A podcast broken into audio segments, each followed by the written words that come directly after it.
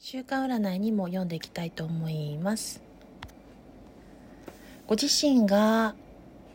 絶好調期に入る時人望モテ期人気運など物心両面で満たされる時でもありますが寛容的需要的であることを忘れてはいけないタイミングとなって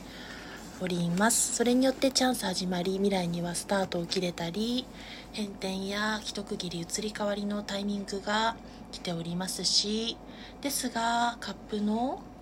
2のみが逆位置で出ておりますので注意点だけしっかりとお伝えしたいと思います。